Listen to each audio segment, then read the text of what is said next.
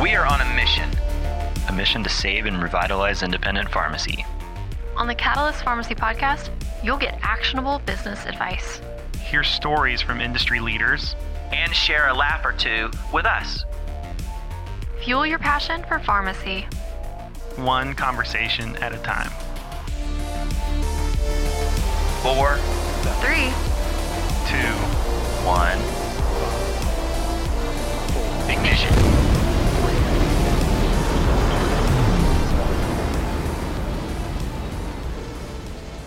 Welcome to the Catalyst Pharmacy Podcast. I'm your host, Jeff Key, president of Pioneer RX.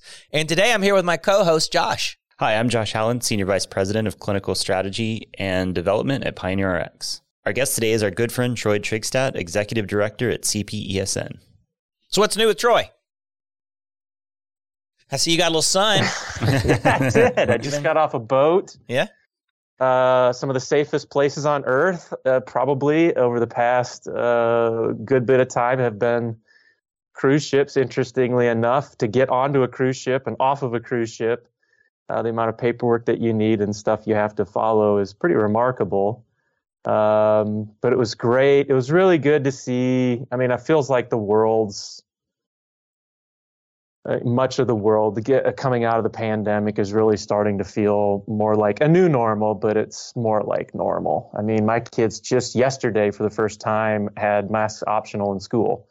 Certainly, there's places in the country that, you know, they've been masks optional for a long, long time, but it's still out there. I mean, just yesterday, that's two years and two weeks.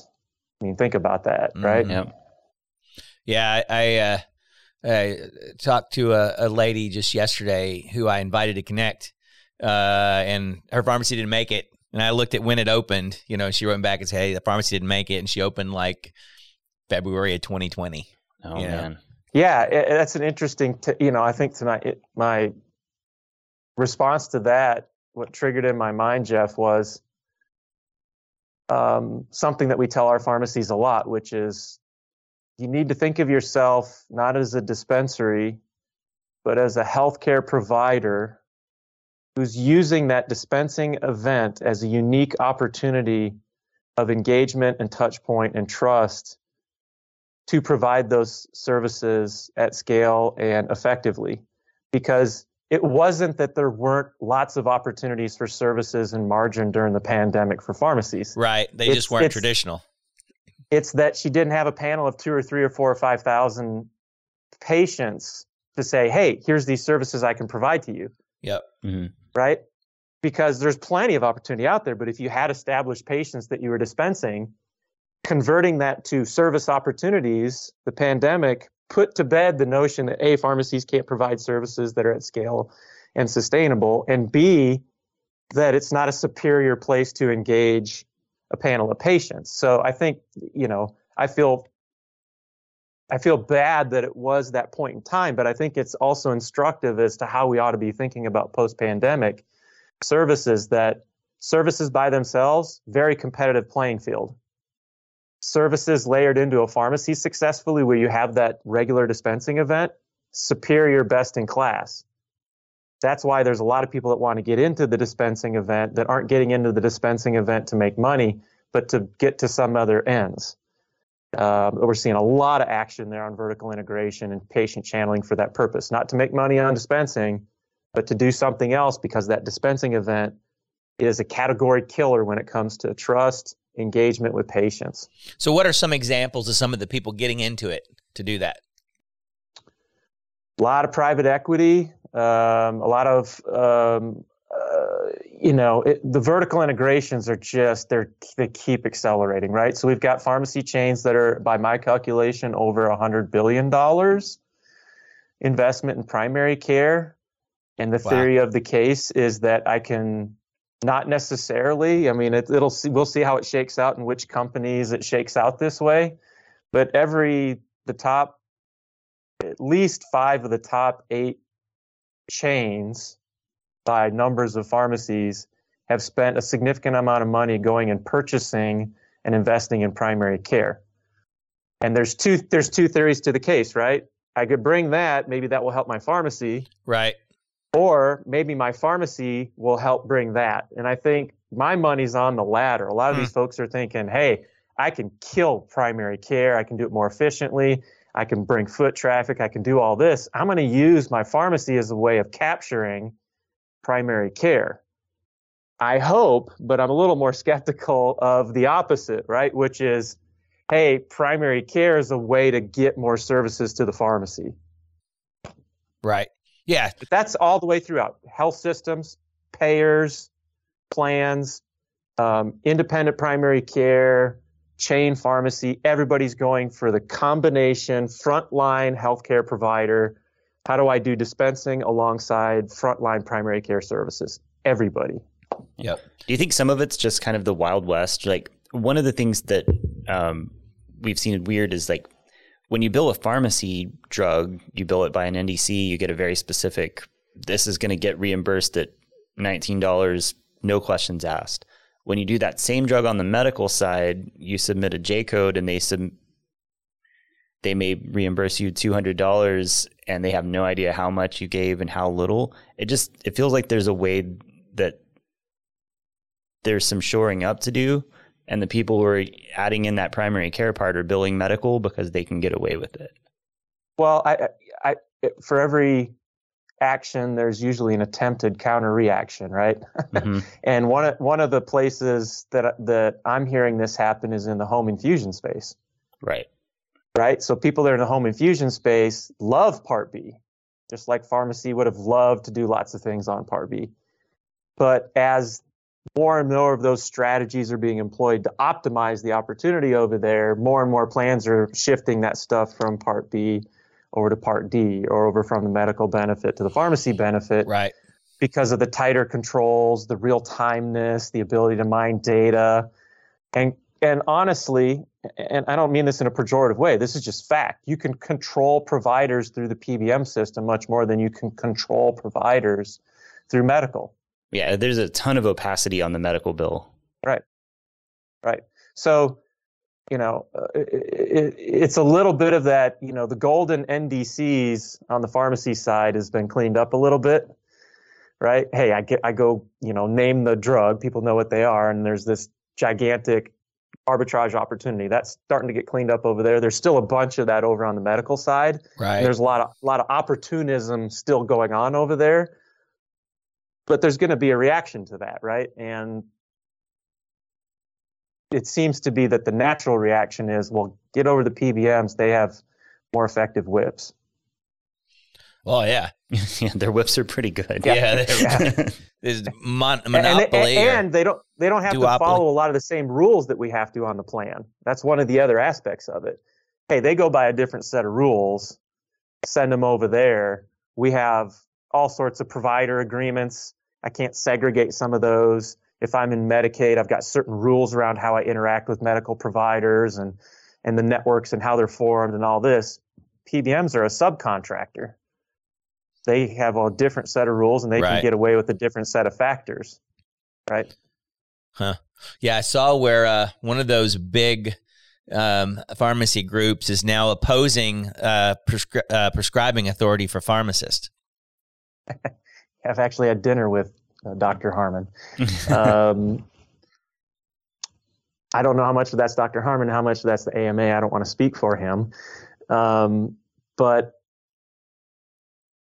the medical industrial complex certainly responded to um, a lot of what happened during the pandemic with respect to consumer and policymaker awareness and acceptance of pharmacies being able to provide frontline primary pharmacy services at scale.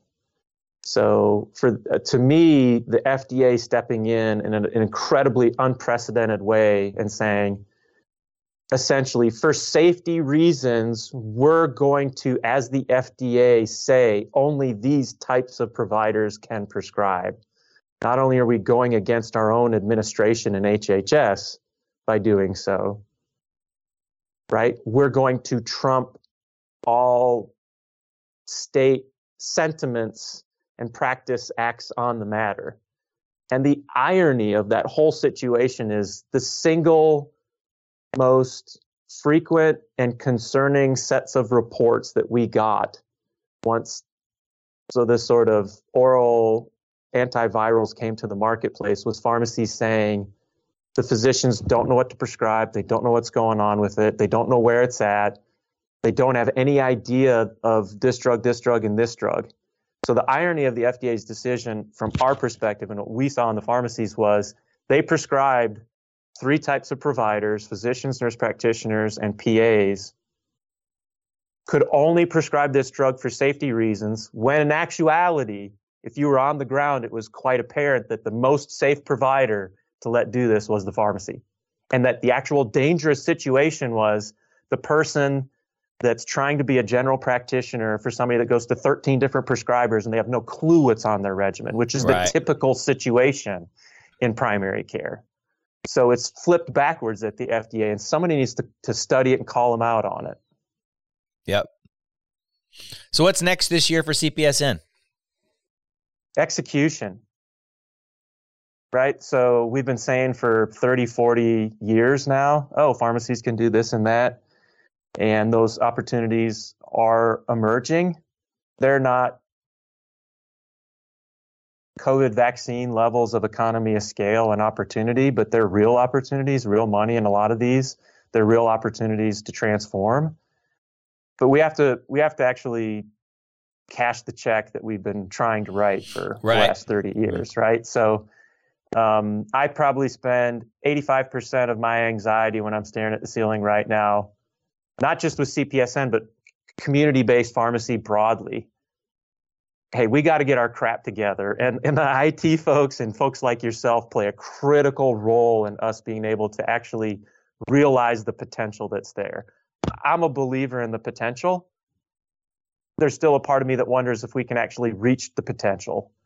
And that Mhm. requires mindset change, workflow change, and we have to have, you know, the old BASF thing. It just keeps coming to my mind. You know, the the the the pharmacist and their team are still the product, but we need the BASF, right? Which was we're not the product, we make the product better. We need the pioneers, the technology providers, the middleware, the switches, all of those folks to make the product efficient and effective. The product itself has a ton of potential, but without folks like you guys steering toward what the future is, it's not going to happen.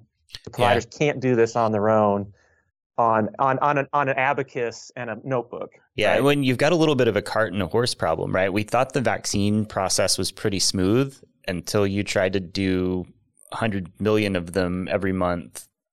And then we started to see, oh, there's problems with how do you register patients? Well, there's problems with the registries. Well, you know, so you have that. We have to know what the next thing that's inefficient is, and keeping an eye on that's been been interesting. But his issue not even just is not just efficiency. Well, it is. It, but it's it's going to now become motivation, not just technical motivation, gamification, calling people out. Um, you know, we have some programs where we're standing at the point of sale offering a ten dollar bill, right? Yeah. And and the point of sale clerks knocking our hand out of the way, right, and Right. going on with what they're doing. And I see your I see your ten dollars and I see melting ice cream too behind. yeah, I'm just You know, you know, just I don't care um, at that moment in time. And I don't know, is is our numbers back? Are the numbers? What's our completion rates at? Um, I think right now at about 50%, And got up to as high as 78. yeah, and now down to in the fifty eight percent. So, So part of it's part of it too, though, Jeff, is relative. So that's the other thing about this space that we're getting into is, you know, when I look at like hemoglobin A1C and blood pressure, um, and we've had a couple programs like health risk assessments is a good example where, or, and even other programs it was like, wow, we only closed 20% of gaps, and we're like hanging our head, tail between our legs. Right. Hey, only 20% gaps. And they go, 20%? Heck yeah you guys knocked it out of the park, right? Because we get 10% with X provider or our call center or Right. right? Mhm. So part of this is us all understanding that we're trying to enter a marketplace of folks that isn't just us for good and for bad, right. right? We have to understand that. How did that compare to normal completion rates when we looked at like somebody looked across big chains or something like that. Wasn't that still a lot higher? yeah, I higher? mean, we're still a lot higher, but it, at the end of the day, it was still kind of sad and disappointing to see that. yeah, But you're right. Yeah, I mean, when you compare it to what you know one of the big chains is going to do, it's it's still you know ten to fifteen percent higher. But at seventy percent, that was double, right? Right, but not just big chains. There could be a call center that's trying to accomplish the same. Right. Right. Yeah, there could be a, Right. A physician's quality program that's trying to accomplish the same. There could be a care management company trying to accomplish the same. Right. So we need to recalibrate what we think about when we think about competition in the marketplace when it comes to services and especially in value-based mm-hmm. contracting. yeah, And we have Yeah. some gigantic structural advantages and we have some gigantic stru- structural disadvantages in pharmacy. And one of those is the IT, the systems. How do we, how do we, if the dispensing event is our greatest engagement weapon, right? Because you talk to primary care and their biggest problem is loss to follow up, lack of patient engagement. I can't get them in for something. Pickup rates in pharmacy are off the charts compared to other provider types, right? right. because of that mm-hmm. dispensing event. But it's also our worst enemy. How do we make that dispensing event aid in the service delivery rather than become a barrier or a disruption? Right? It's that's that if we can figure that out, pharmacy is going to be the population health management juggernaut in 5 to 10 years. Yep. Because it just has superior engagement and it's all about how do you get to the population on these mini interventions and get them from here to here right? Because if I lived this in primary care for 15 years, the problem isn't patients coming to your office and you not being able to do something with them. It's the patients that aren't coming to your office that you're responsible for. And they're cycling through the pharmacies two or three times a month, some of these folks. Right? Right. And and the the MBAs and the whiteboards get this now. That's why we're seeing vertical integration as we st- as we see providers taking on more and more risk and more and more performance contracts. We have to figure out how to respond to that, or we're just going to get eaten alive. So if the FDA is going to try to keep pharmacists from being able to prescribe, what's the pharmacy going to do? Make a relationship with a telehealth provider? I I think I think what you're describing is the tectonic policy implementation value proposition battle of the next three to five years, frankly, because there's been some open questions that got settled during the pandemic. Like know, what? Can can pharmacies bill medical? Are pharmacies willing to schedule patients? Can pharmacies derive a margin from providing services and load balance their labor? Blew all of those things out of the park. Can they adopt? I mean, infusion's a great example. Within three to four weeks of the opportunity, we had hundreds and hundreds of pharmacies doing infusions if you'd have said that pre-pandemic, you'd have been like, "No way, pharmacies aren't going to get it. It's too hard. It's too weird. It's Mhm. not in their space." Well, when you have a four hundred and seven hundred dollar opportunity, guess what? You figure it out real quick, Right. right? So those questions are answered. Now it's going to become structurally, what's going to happen with vertical integration? What do the policy battles look like? What is the role of the consumer and the public saying, "Wait a second, it's safer, more effective." And cheaper for me to go this route versus that route, why are you preventing me from going this route? I think that's going to be the big theme over the next three to five years when it comes to the longer arc of community pharmacy. Do you think there's some correction in there for like nurse practitioners and PAs where they they went and they expanded so fast that a lot of them seem to be out of their scope? If you look at, you know, cost of care, they're doing more defensive stuff, they're doing way more tests, they drive up cost in certain cases. Do you think pharmacy's kind of suffering from some of that now where if there's a, a limited scope of practice for prescribing for pharmacists, that makes way more sense than just saying open it up? I, I think the nature and culture of pharmacy as our upbringing and our professionals were we're our own worst enemy when it comes to how do we communicate our value to consumers in the marketplace. And I think it relates to how, and I'm pro, like, there's great PAs out there, there's great NPs out there. I, as a trained health economist, I'm all for people leveling up. It just makes sense to do it that way, just from a systems perspective. But if you look at folks that are in sort of these other areas, like so you have pharmacists, PAs, NPs, other types of professionals and paraprofessionals.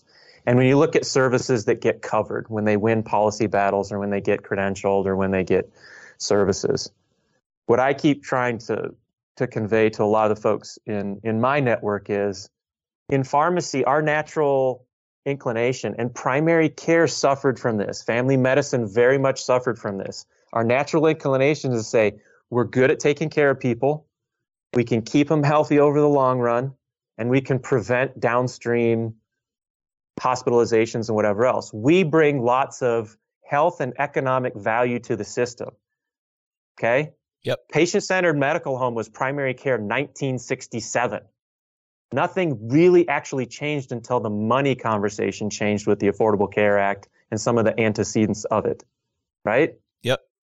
They made the same mistake we're making in pharmacy. Pharmacy's making the same mistake PCPs have been doing for a long time, which is the logical, sane value proposition if you're talking to a centralized system like the UK or Canada or whatever else, right?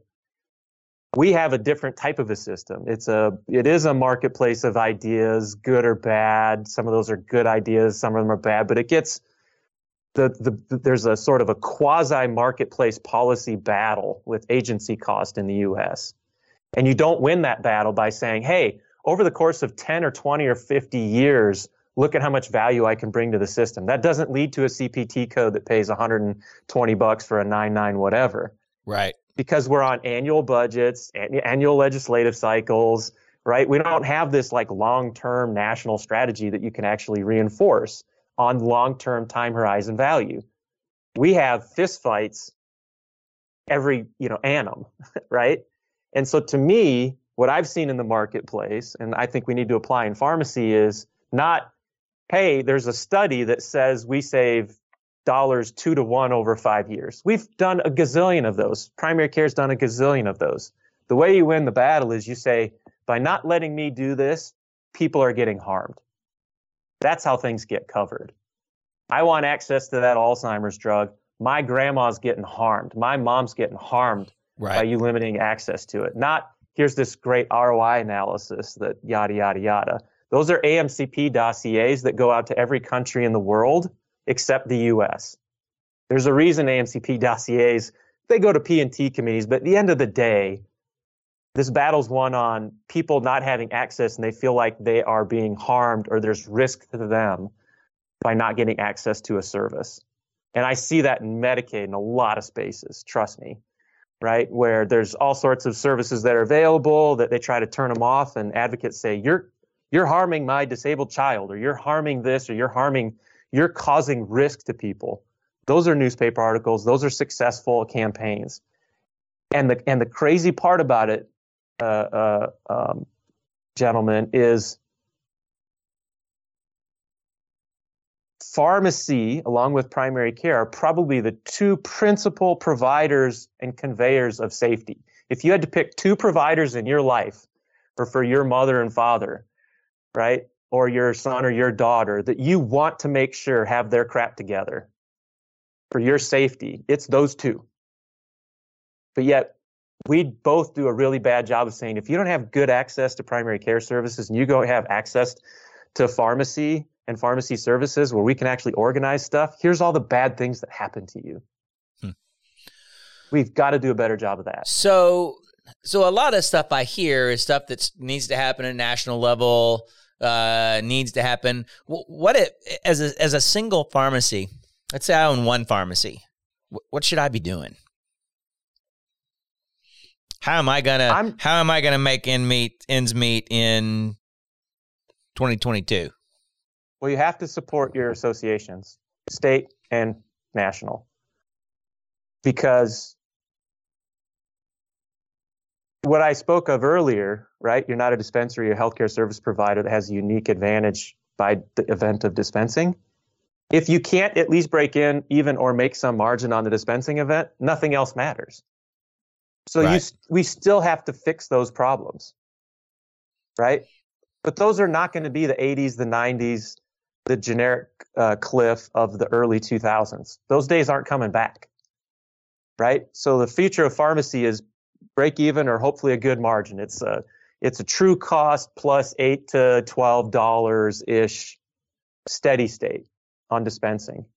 But where you really do well or not well is how well you can layer 40% margin. That's about the average, 40% gross on services. That's going to be, is it a good profitable pharmacy ver- and healthcare provider versus not? So what should I do? And so you got it. You got. You're still going to have to do the conventional things you're doing with your associations, your inventory management, your automation, reducing cost to dispense, all of those things. You you just have to be better at that. You're going to have to be just as efficient or close to as efficient as the mail order pharmacy. okay. Just going to have to do it. Then what you need to be doing, and, and I'm really encouraged by two conferences I've been to, PDS, MLC, and then just conversations I've had with some others, even APHA with, with some of the community pharmacies that were there, about mindset coming out of the pandemic. So when I was at the PDS conference, I said, "Hey, how many of you vaccines, testing, infusions, et cetera?" And the room's like, "Yeah, we we we did a lot of them, and we did it well." There were two on my panel that did over hundred thousand vaccines. Wow. Think about that, hmm. hundred thousand, right? Poor Bob Lomenick, who's amazing at a lot of things, was only eight thousand, but he's only in a town of twelve thousand, right? Right. so so they did it right and then i said okay how many of you now looking forward say there's services opportunities or have an example where you've been able to come off of the vaccines and the testing gentleman raises his hand says this was late february maybe i've done $100000 in point of care testing since the beginning of the year i've already made the transition Hmm. now maybe i'm in a state i can maybe i'm not in a state What, maybe i've what got a point of care testing? So he's saying I'm doing. I did COVID tests, or what did? What kind a of lot of it's infection flu strep okay. right? So even even very pragmatically, as I get into the fall, if you don't think people are going to be wondering, do I have COVID? Do I have the flu? Is this strep? Is this gastro? What's going on with my kid, me, work, whatever else? They're going to want to know. Right. And guess what? Now they look to the pharmacy and go, here's a simple, fast, and convenient, and I can schedule there. Right? Yep. We actually we actually now have a scheduling advantage over other healthcare providers.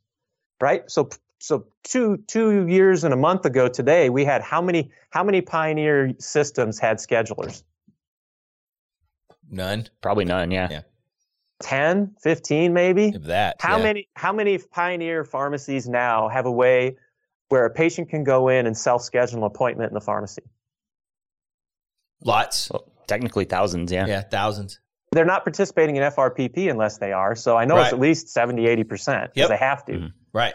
That is gigantic. I mean, it's absolutely gigantic because we're talking workflow, we're talking consumer expectations.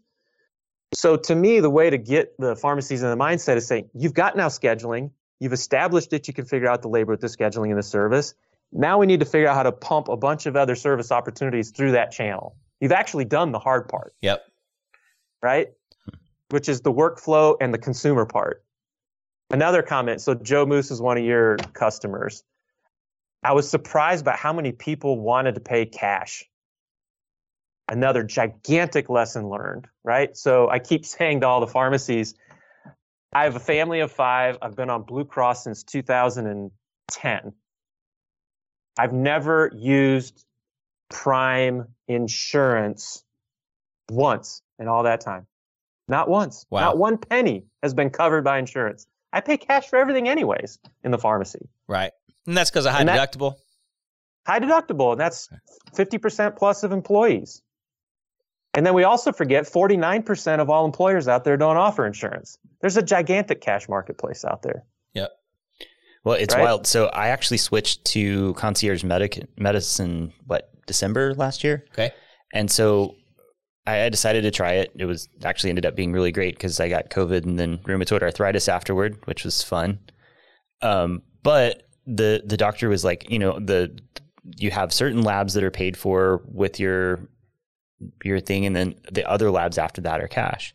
And I was like, all right, fine. So because I've been doing all this arthritis stuff, I've had a lot of labs drawn, and like the average cost was like five bucks.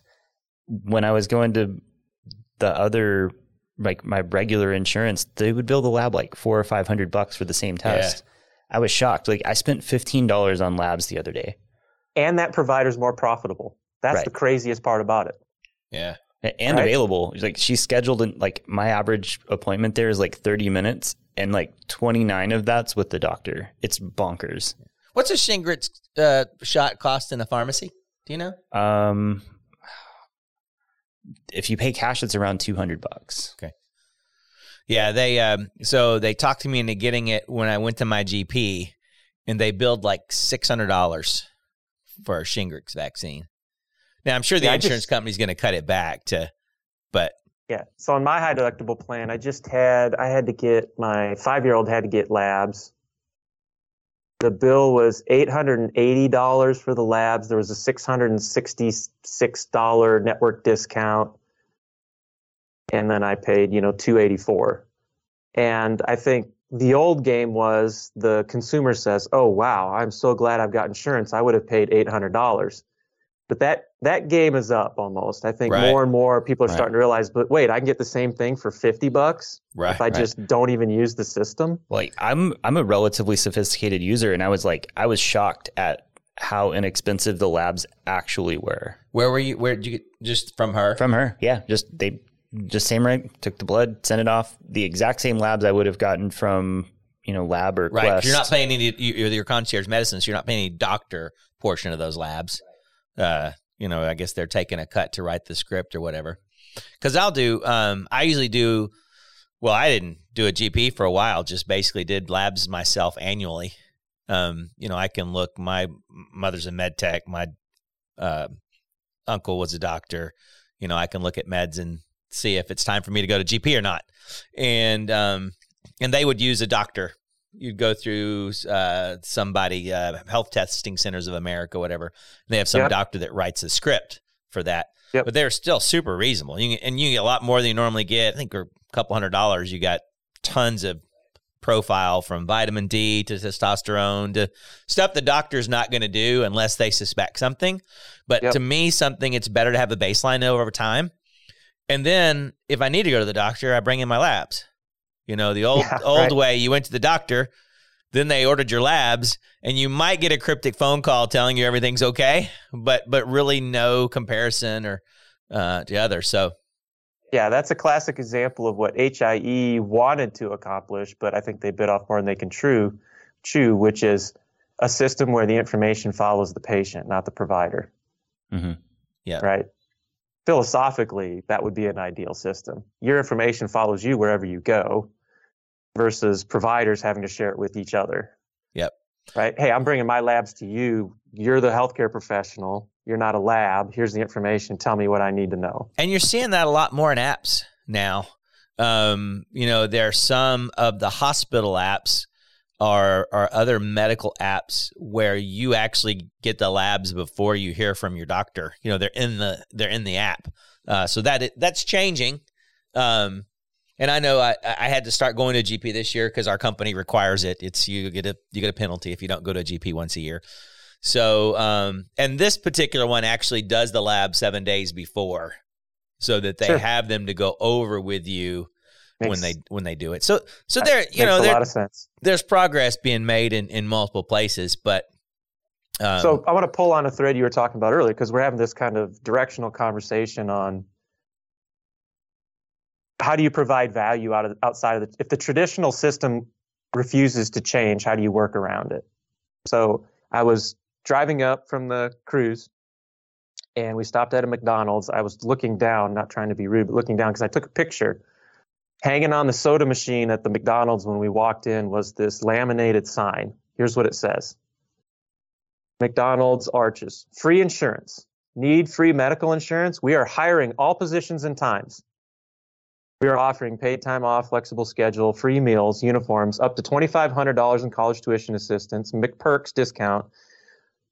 Bright red, free telemedicine insurance for single or family households, which includes free basic prescription plan when you work 30 hours or more. I'll bet you a hundred bucks this isn't actually an insurance plan right? Because generally these employers don't offer insurance because Okay. they might be they might be like, "Hi, I'm an employer. I employ 15 people at this particular McDonald's. They have you know, most restaurateurs don't provide health insurance to most of their staff, right? In fact, a lot of pharmacies don't either, right? So how do you work in a competitive environment. This is like the post World War II situation where it's like super competitive labor market. And here they're coming up with a product which is basically what's the cheapest way I can provide basic health care to my employees? I'm not going to give them fill in the name, especially brand name, catastrophic. I'm not going to go through the whole ACA. I, I can't. Right. But boy, if I can give them 90% of drugs and telemedicine for 40 bucks a month to me, maybe I can get some employees this way. This is this is a trend. Hmm. Watch out for it. Interesting. We need to figure out in pharmacy how we respond to it. We're working on that at CPESN. What do you think about um, OTC uh, hearing aids? Any, I anything think there? I was just on. Yeah, I was just, now that you Hearing mentioned that, anything about I was that? just on a cruise with Dad, my Okay. dad, Who needed who a hearing lost, aid? who lost his second hearing aid that cost four thousand dollars or whatever else. Right. couldn't hear a thing all week. wasn't really super engaged with the grandparents. Don't mean to call him out. He's a loving grandparent, gr- gr- great person.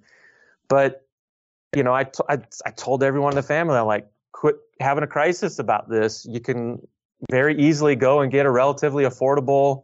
You don't have to go through a whole process. Just go pay for it. And if you can get for a couple hundred bucks OTC that works just the same or just about as good, that's going to work best for dad because he's going to lose the next four thousand dollar one Right. you know, in a month, and I don't know if Medicare will cover it and all this kind of stuff, right? So again, you're just getting to a trend, which is consumers, you know what, just direct access to things, pay out of pocket is cheaper, more effective, and more convenient. So is there though? I- how, how do I, as a pharmacy, start handling OTC hearing aids? Is there training I have to do? Is there? Yeah, Um, I would say you need to. Trip Logan's all over this. You should get him on one of the one of your next uh, Oh, that's good. here. We've had Trip on before. We'll ha- we have to have Trip on again.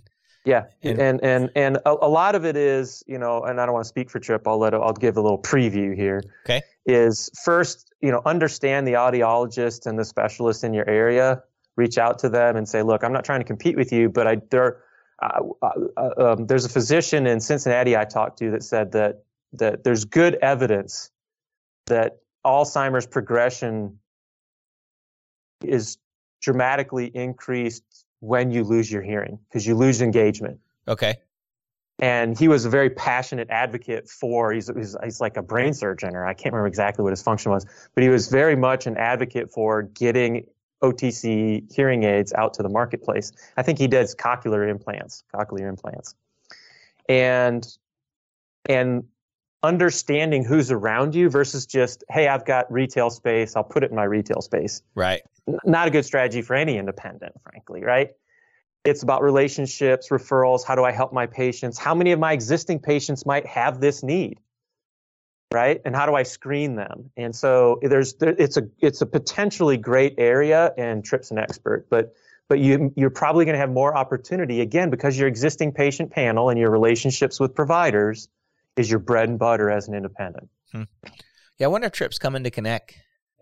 Maybe that might be a good class to teach on the. I'd be shocked if he isn't. He's a new Pioneer user and he's not but 200 miles from Nashville, right? Yeah, I'm sure he's coming. I was wondering if he's. Uh, I'm sure he's coming. Well, you know, just wondering if he's already teaching something or He's got a whole baked something like that. presentation on it already. I've been a part of it. So What is your class about it? Connect. That's a good question. I'm Is sure it- I've got don't homework. remember. He's like, it's not May Somebody at 31st yet. A host of other places. he's like, he's like, I've been I'll think- out for a week and a half. it's like I'll think about that a week a week before. Where did y'all cruise to? We uh, set out from. Uh, it was this was a four times rescheduled family vacation with both sets of grandparents. So our goal was to get on a a bigger ship with fewer stops. Okay. So we were able to get on one of those Oasis class ships. They're unbelievable. So this was Harmony of the Seas with the open back end and the purple slide and everything. 8,000 people. I mean, it's bonkers, right? Uh, the running track at the bottom is 0.66 kilometers. So it's 12 laps to five miles to Okay. give you a sense of the size of the ship, right? Oh wow. And then we stopped at St. Thomas, St. Martin, and then Coco Cay, which is their incredible, um, you know, private island as far as um, everything there. So it your was- goal it was, to spend more time on the boat. Yeah, that's what I wanted to come back to. Most of the time, people want to get off the boat.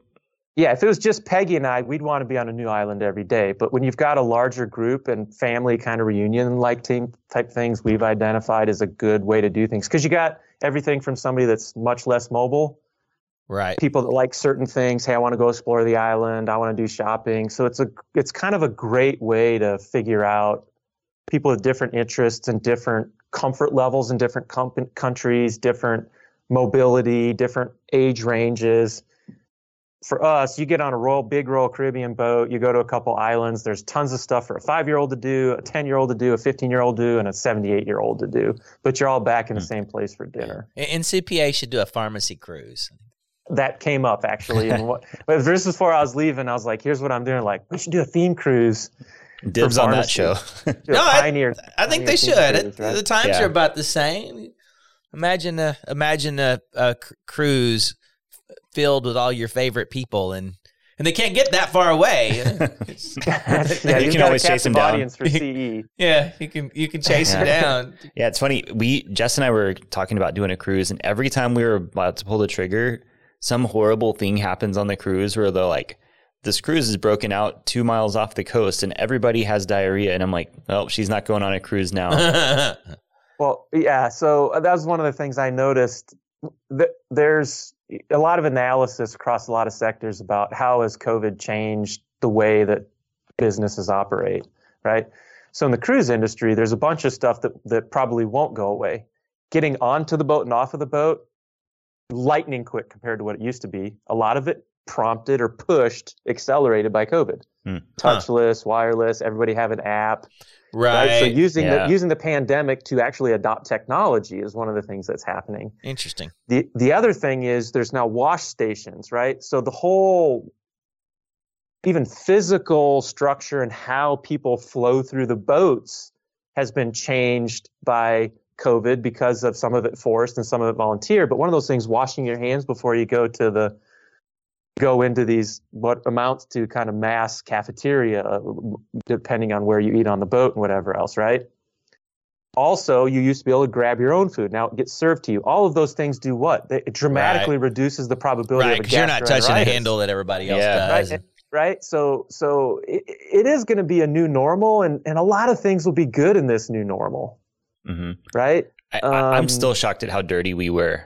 You know, like the things that we were able to that we All right, tolerated Mister pre-COVID. Hole, the the whatever taco stand that you can find. I'll eat dirty food. I understand that, but I'm talking about surfaces and Dirty like mouth. cleaning and yeah. But like that's one of the things I hope doesn't go back after COVID. Where you're like one of the things that like it, that I never really thought about is when you go into Target, like you know, and you grab a, a shopping cart, they have like a person there that's like spraying them down and cleaning them. And I guarantee you, pre-COVID, they hadn't been cleaned since the day they rolled off the truck new. Right. yeah Yeah. so so my 10 year old yesterday like i said this was the first time our school district was masked optional and i know a lot of people have a lot of different sentiments about masks it's not really what i'm saying is not about masks specifically what i'm saying is habits are habits Right. right? And so my son's like, he still kind of, he still takes a mask with him.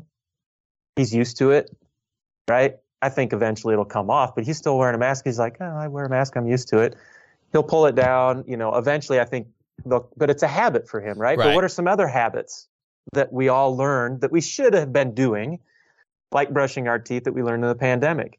My kids wash their hands like crazy. I thought you And- were and we about to say you learned to wa- brush your teeth in the pandemic, but I was like, oh, no, I I, mean, see. the- the- like there's these habits, right? Like Right, we're all yeah, told brush our teeth, and some of us do a better job than others. But you've seen the statistics, Mhm. right? And and we know there's flaws in the Y chromosome when we see statistics about how many men walk into a bathroom, go to the bathroom in a public restroom, and don't wash their hands when they leave. It's like 60, 70 percent, right? Like that's gross, Yep. right? Yeah, that, but- that's terrifying. That I I. My suspicion is that number will go down dramatically. It's probably not way different we've than the doctors who go into a patient's room without washing their hands. Uh, well, that's the whole manifest the It's the probably not. Atul Gawande manifesto, right? Right. You make it a thing, you make it a habit, and you Yep. follow it. Um, kids picking their nose to- in total seriousness, right? Oh, don't pick your nose, don't pick your nose, don't pick your nose. Kids pick their nose. I haven't seen my kids pick their nose in two years, and I haven't seen them do it since since, even when there's no mask around or anything, because they've gotten into a habit. Right. Right. So I think, you know, as we're thinking just broadly, either personally or pharmacy, just reflecting on on what new normal is and what are some of these sort of underlying behavioral tectonic changes that have happened. And for me, again, it's consumers thinking of pharmacies as service providers in a way that at a mass scale didn't exist before. Right? Before it was, oh, and also if I feel comfortable, I might be able to get a vaccine at a pharmacy. That's not where people are at now. It's a it's if I'm going to get a vaccine, I'm just going to go to a pharmacy. Of course that's where I would go. Why would I go anywhere else? Right? It's I can pay cash for things.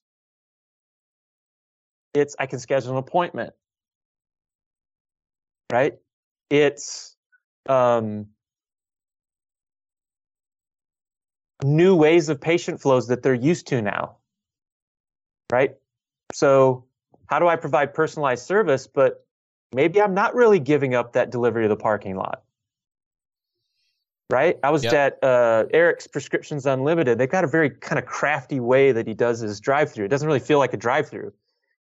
It feels like you drive up and it's basically like, how can I be in a car and the exam room at the same time?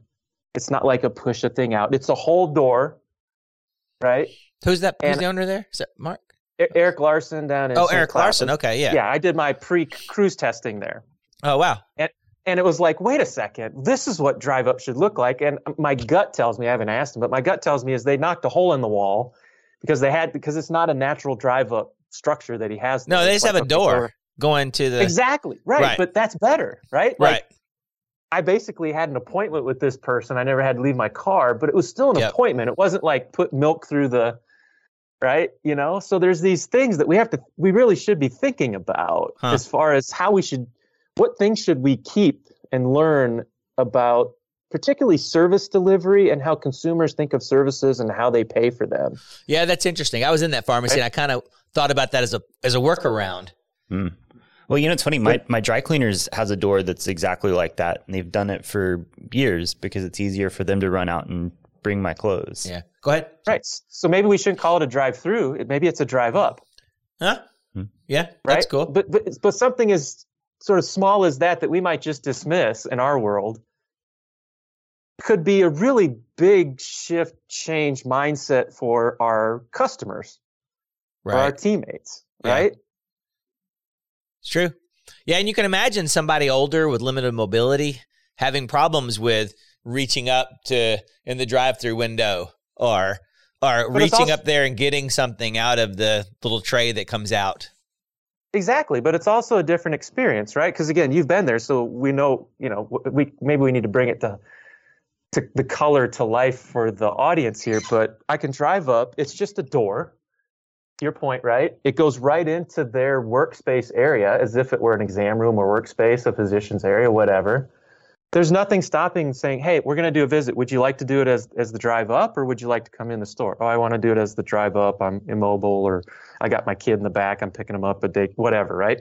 I pull up a stool and I just start having a conversation with you. How's that any different than if I go park five blocks away at the health system, walk across, check in, take a number, go back, get shifted all the way back to a waiting room, right? Wait for that person to get done versus I come, hey, here's my pharmacist. They pull up a stool. We have a med management interaction. Now that's easier to do in Central Florida than like North Dakota. Well, and I was also picturing like in Florida, like you got the guy pulls out in like a one of those, um, you know, like mechanic creepers, the the stools that have like all the tools underneath. I just I just picture this like Florida man come out in a stool. But I How think North doing? Dakota, you could have a heater. You know, you could have some type Right, of. but but here's the thing. Even in North Dakota, they figured it out.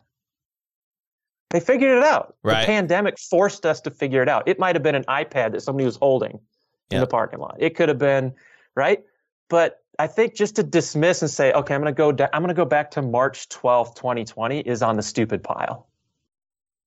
Like if I had one message, that's that's on the stupid pile.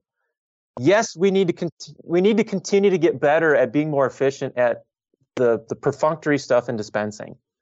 CPESN pharmacies that haven't figured out sync, haven't figured out how to do dispensing workflow, are the ones that can't do work service workflow very well either. You have to be good at that. Yep. But don't throw away all of those opportunities with consumers and things widgets, workflows, people that you figured out how to do, go, go back to your original question on the on our, on our podcast here, which is how do I take that and I leverage it now for the next thing? What would you say to people who are on the fence about coming to Connect? I'm going to get in trouble for saying it, and I've said it a bunch of times, and it's just a true statement. Uh, as you know, we're CPESN as ag- agnostic. It's important for us to be agnostic for a lot of reasons, culturally and otherwise. But when it comes to a gathering of IT customers in the pharmacy space, it's the most concentrated space of entrepreneur, forward thinking uh, folks to network with when it comes to a, a technology sponsor meeting that I've ever gone to. You're crazy not to go. If you're if you're a Pioneer customer, it's crazy for you not to go to that conference.